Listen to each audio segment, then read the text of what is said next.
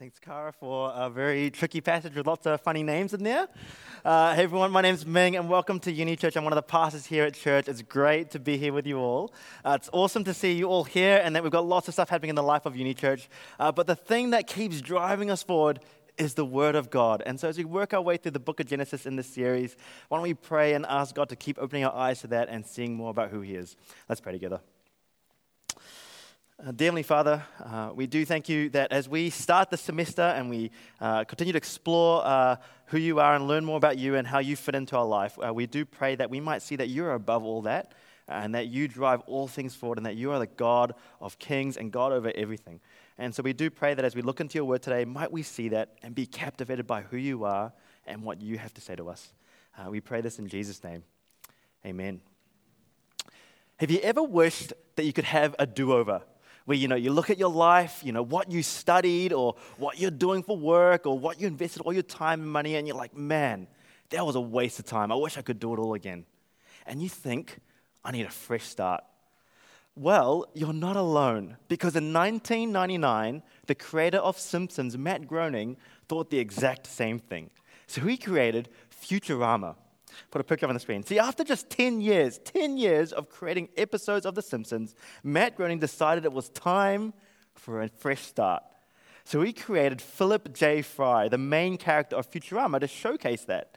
Now, if I'm just old, I don't know, or you're too young to know what that is, he's the guy in this famous meme I looked on the internet.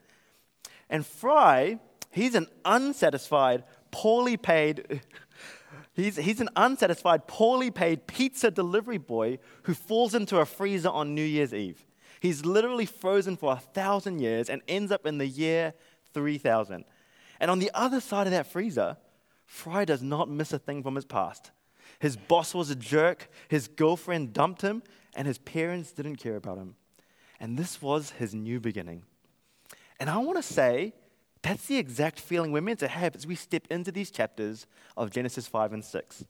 See, for the last few weeks, we've quickly moved from God's creation of the world, which was awesome. But then we saw the fall, man taking what was not theirs and sin entering the world. And just last week, we saw humanity's first murder. Things have quickly spiraled out of control, haven't they? But today, we get to see a new beginning. And it all starts with a genealogy. Now, I know, I know, genealogies are what many consider to be the most boring parts of the Bible. Aren't you glad you turned up to church this Sunday? You know, after I became a Christian, I, when I was around, I was around 25, I just graduated uni. I decided it was time to, you know, actually read the Bible because that's what Christians do, right? So I started off in Genesis because, you know, you always read a book front to back, and then I hit Genesis 5 and thought, well, that was random. Then I kept going, and then in Genesis 11, I had another long genealogy. And I was like, man, what is going on here? What is this book? It started off good, but then it started going downhill. Then one of my mates from uni church, he was like, you know, he was helping me grow as a Christian and, you know, love God. And he said, hey, no, no, don't, don't start in Genesis. That, that's confusing stuff. You know, start with the New Testament. You know, that's where Jesus is. So I was like, all right, that's a good idea. So I went to the first chapter I went to the first chapter of the first gospel in the New Testament and I hit what? A long genealogy. And I was like, man, what is this book? It's like one giant sleeping pill. and really, that, that's the challenge for us today, isn't it? So, my prayer for this talk is that we might see how valuable these kind of chapters really are for our, for, as we read the Bible. Uh, but first, let me tell you what genealogies are not. They're not there to tell us how old the earth is or how long mankind has been on earth. They're selective. They skip generations. And we know that because if we map different genealogies in the Bible onto each other, we see that a man can be the father of his great great great grandson.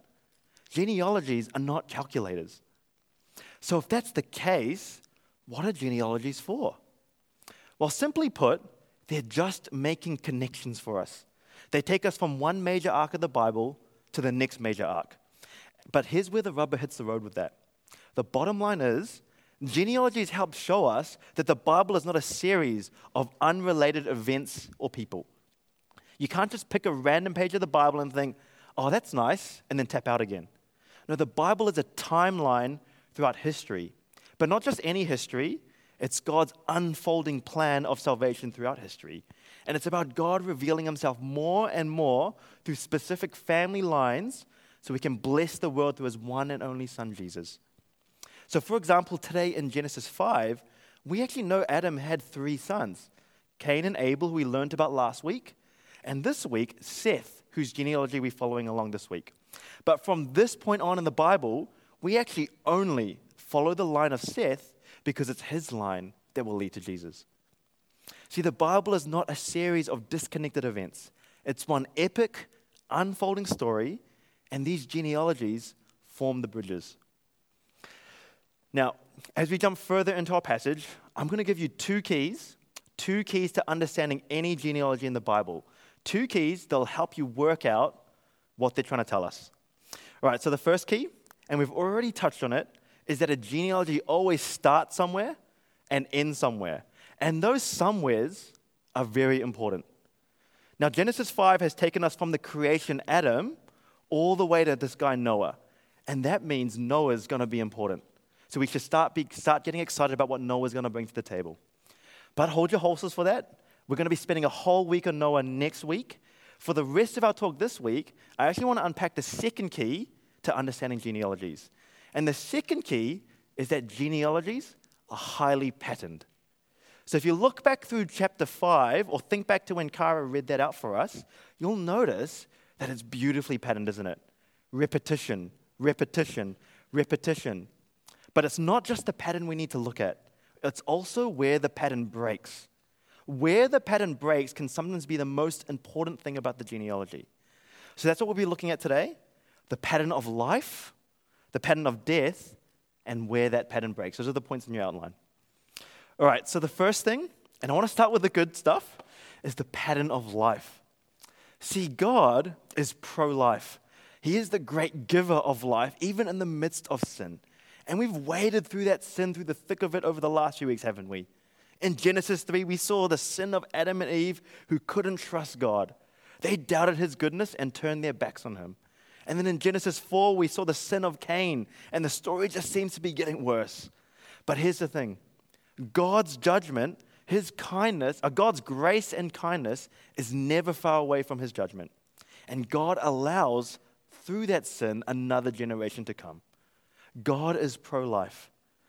See, the Bible doesn't end at the fall, where we're stuck in this broken and messy world. We may not live forever, but we do get to live. Every breath we take, every birth in this world is an act of grace by God.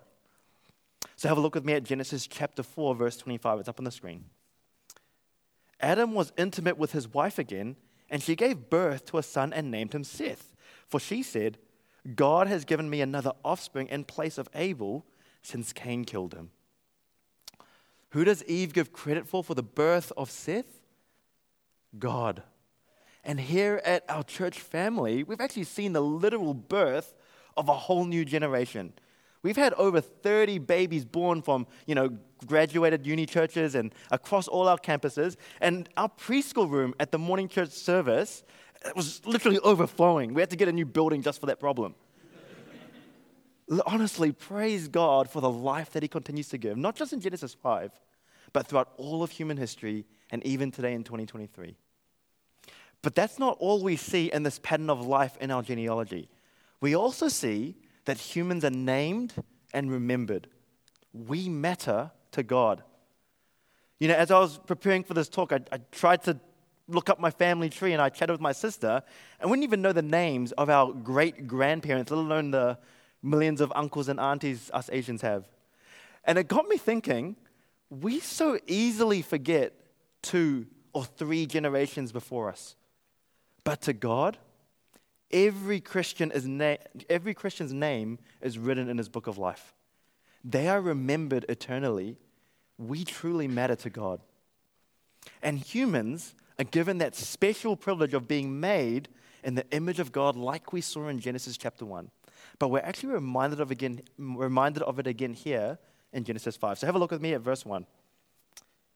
This is the document containing the family records of Adam. On the day that God created man, he made him in the likeness of God. He created them male and female. when they were created, he blessed them and called them mankind. Do you see that? Mankind is made in God's likeness. In other words, in his image.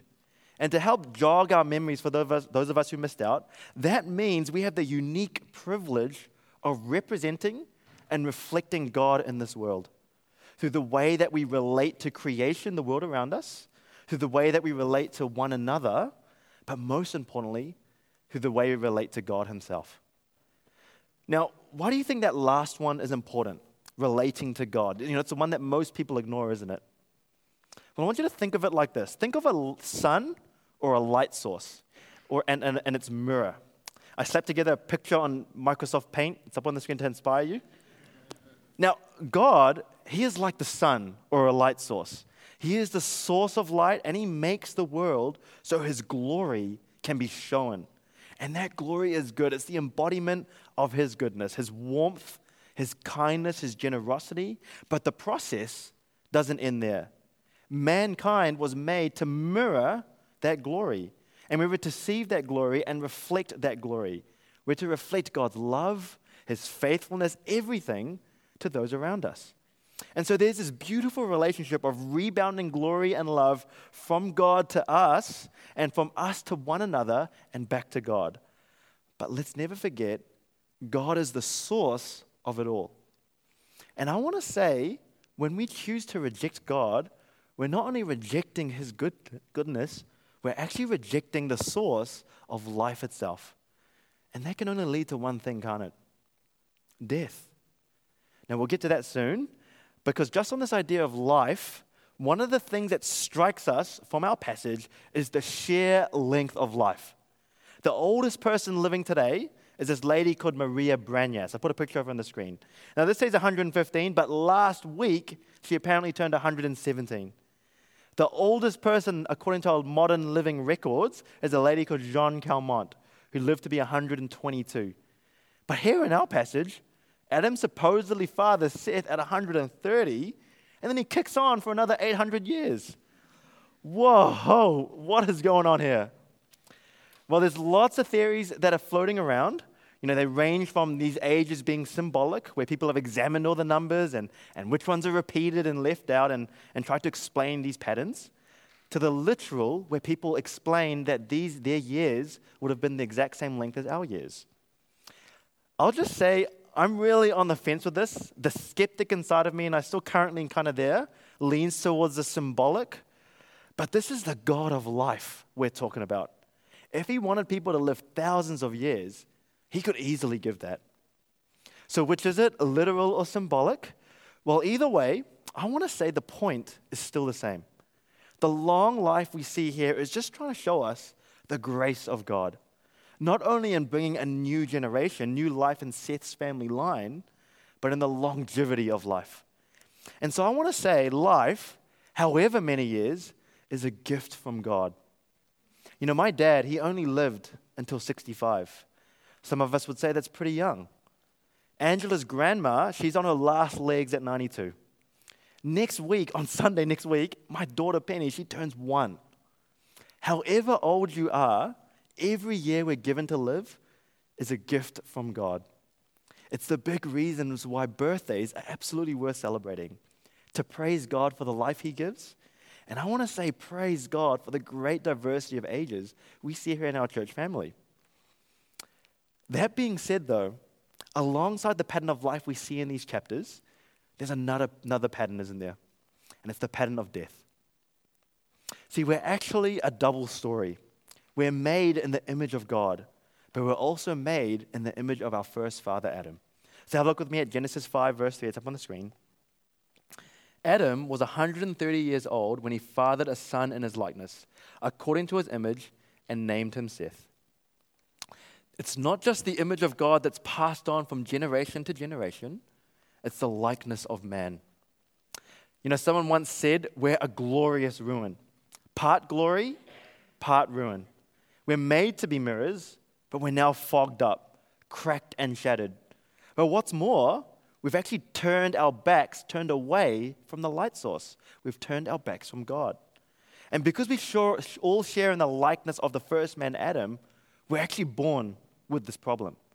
The fancy word for this is original sin. But that basically just means we're like those shopping trolleys we try to avoid at countdown, you know? They have a bung wheel. We can't roll straight, and it's frustrating. We have a bias. We're weighted on one side to now sin. Glorious ruin, made in the image of God, the privilege and dignity that comes with it, but also made in the likeness of Adam. Now, our passage goes to great lengths to illustrate this glorious ruin really powerfully. And it's trying to show us that no matter how long we have to live, it now comes to an end.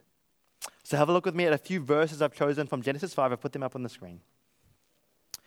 So, Kenan's life lasted 910 years, and then he died.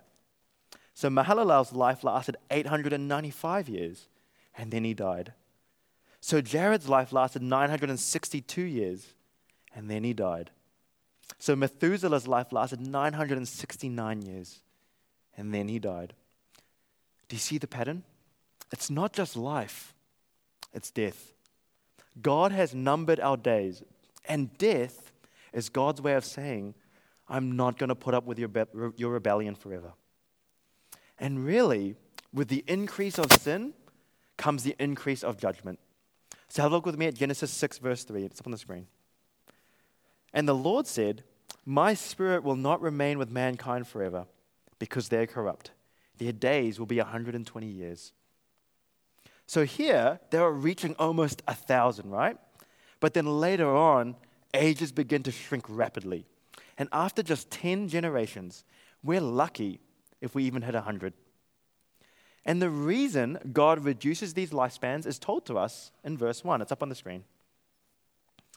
When mankind began to multiply on the earth and daughters were born to them, the sons of God saw that the daughters of mankind were beautiful, and they took any they chose as wives for themselves.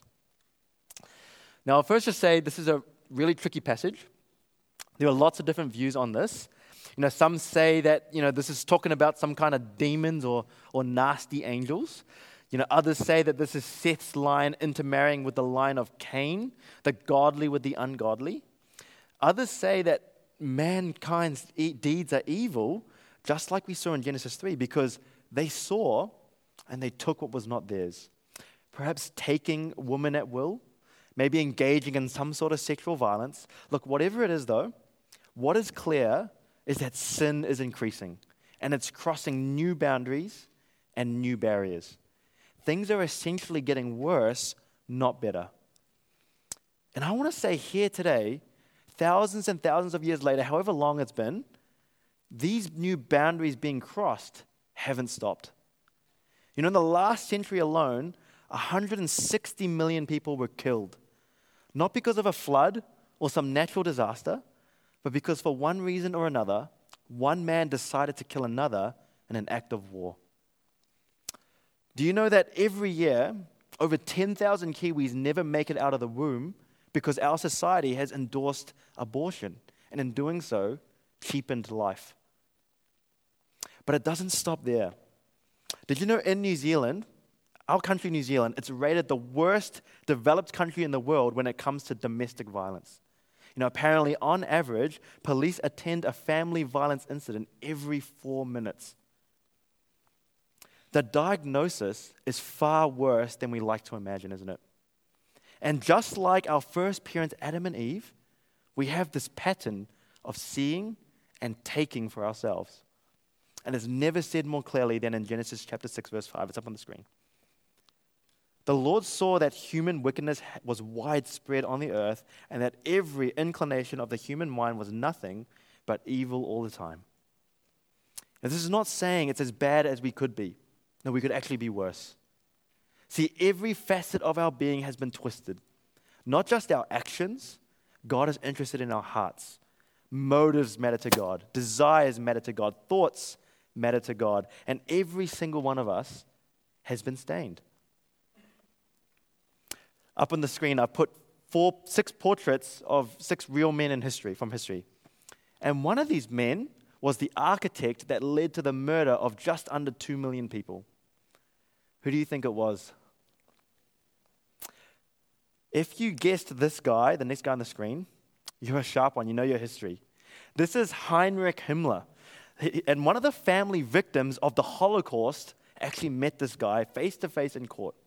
And they said that what shocked them, they said in tears after the trial, what shocked them wasn't that this man was capable of such atrocities, but the man capable of such atrocities looked like any ordinary person. See, our sinfulness is so important for us to grasp that God came in the person 2,000 years ago in, in Jesus Christ, and He declared very clearly, personally, from His own lips, no one is good but God alone. And yet, this is our reality. When God comes to us in person personally, what do we do? The first generation executed him, and the generations that follow ignored him. And what's worse, we now live in a society where we normalize death and a godless society. We try to normalize it. This is why God is right to judge. This is why we have this pattern of death. And this is why God says he will deal decisively with judgment in verse 6. We'll look at that next week. But for now, I just want us to notice God's grief here. A lot of people, they read the Old Testament and they just think God, you know, he's just some angry old man. But it actually takes a really long time in the Bible before God actually says he's angry. And that's because the first thing it actually wants us to know is that God's actually in pain when he looks at us. So have a look with me at Genesis 6, verse 6. It's up on the screen. The Lord regretted that he had made man on the earth, and he was deeply grieved. Do you feel the pain that we've caused God? Are you in any way aware what you and I have done to him? You know, studies have apparently shown that anger is always a secondary emotion. The primary emotion is always some kind of hurt. And when this verse tells us God regretted, it's not like God thought, oh, gee, you know, if, only I knew how that would turn out, then I wouldn't have made them. It's not regret in that way. It's simply trying to communicate us to the depths of the wounds in God's heart in a way that we can relate and understand Him. You know, I recently watched a documentary, the same documentary of the Heinrich Himmler guy, of a psychologist who, who was examining those who helped architect the Holocaust, right? uh, the murder of millions of people. This guy was examining those architects. And at the end of the film, the psychologist says, I figured out the root of evil. At the heart of evil is the inability to empathize, the refusal to put yourself in the shoes of another. Now, there's a lot of wisdom in that, isn't there? But I think that it doesn't quite go far enough. You know, it might explain why we hurt one another, but it doesn't actually get to the heart of it. Because the ultimate core of our evil is the inability to enter the pain and suffering of our Creator. That's the thought that never crosses the mind of most people. That our lives have deeply grieved God. Now, I want you to think on me with this because this is important. The word for grief here in Genesis is actually used four other times in other instances in the Bible. So, so in Isaiah chapter so in Isaiah chapter 54, this grief is described as the grief a wife feels when her husband leaves her. In Genesis 34, we're told this grief is the grief the sons of Jacob felt when they discovered their sister had just been raped. In 1 Samuel 20, this grief is how Jonathan felt when he found out his dad, King Saul, was trying to kill his best mate. And finally, in 2 Samuel 19, this grief is the grief David felt when he found out his son Absalom had been killed. Are you starting to get the picture? This is how God feels when we sin. Every day, every person is impacting God in this way. And friends, the solution is not some vague hope that maybe we'll get better. We've had thousands of years to disprove that theory. Now, the problem has always been a problem with the human heart. But thankfully, God does not leave us this way. See, while this passage wants us to feel the weight of the cycle of life, sin, and then death, it also gives us a surprising hope in where its pattern breaks. So, where does this pattern break? Well, we almost skipped over it, but it's in verse 22 of chapter 5. It's up on the screen. Enoch walked with God 300 years and fathered other sons and daughters. So Enoch's life lasted 365 years. Enoch walked with God, then he was not there because God took him. Now, what is going on with Enoch, right? Well, Enoch, he points to the fact that in a world corrupted by sin and death, it's possible to have a relationship with God.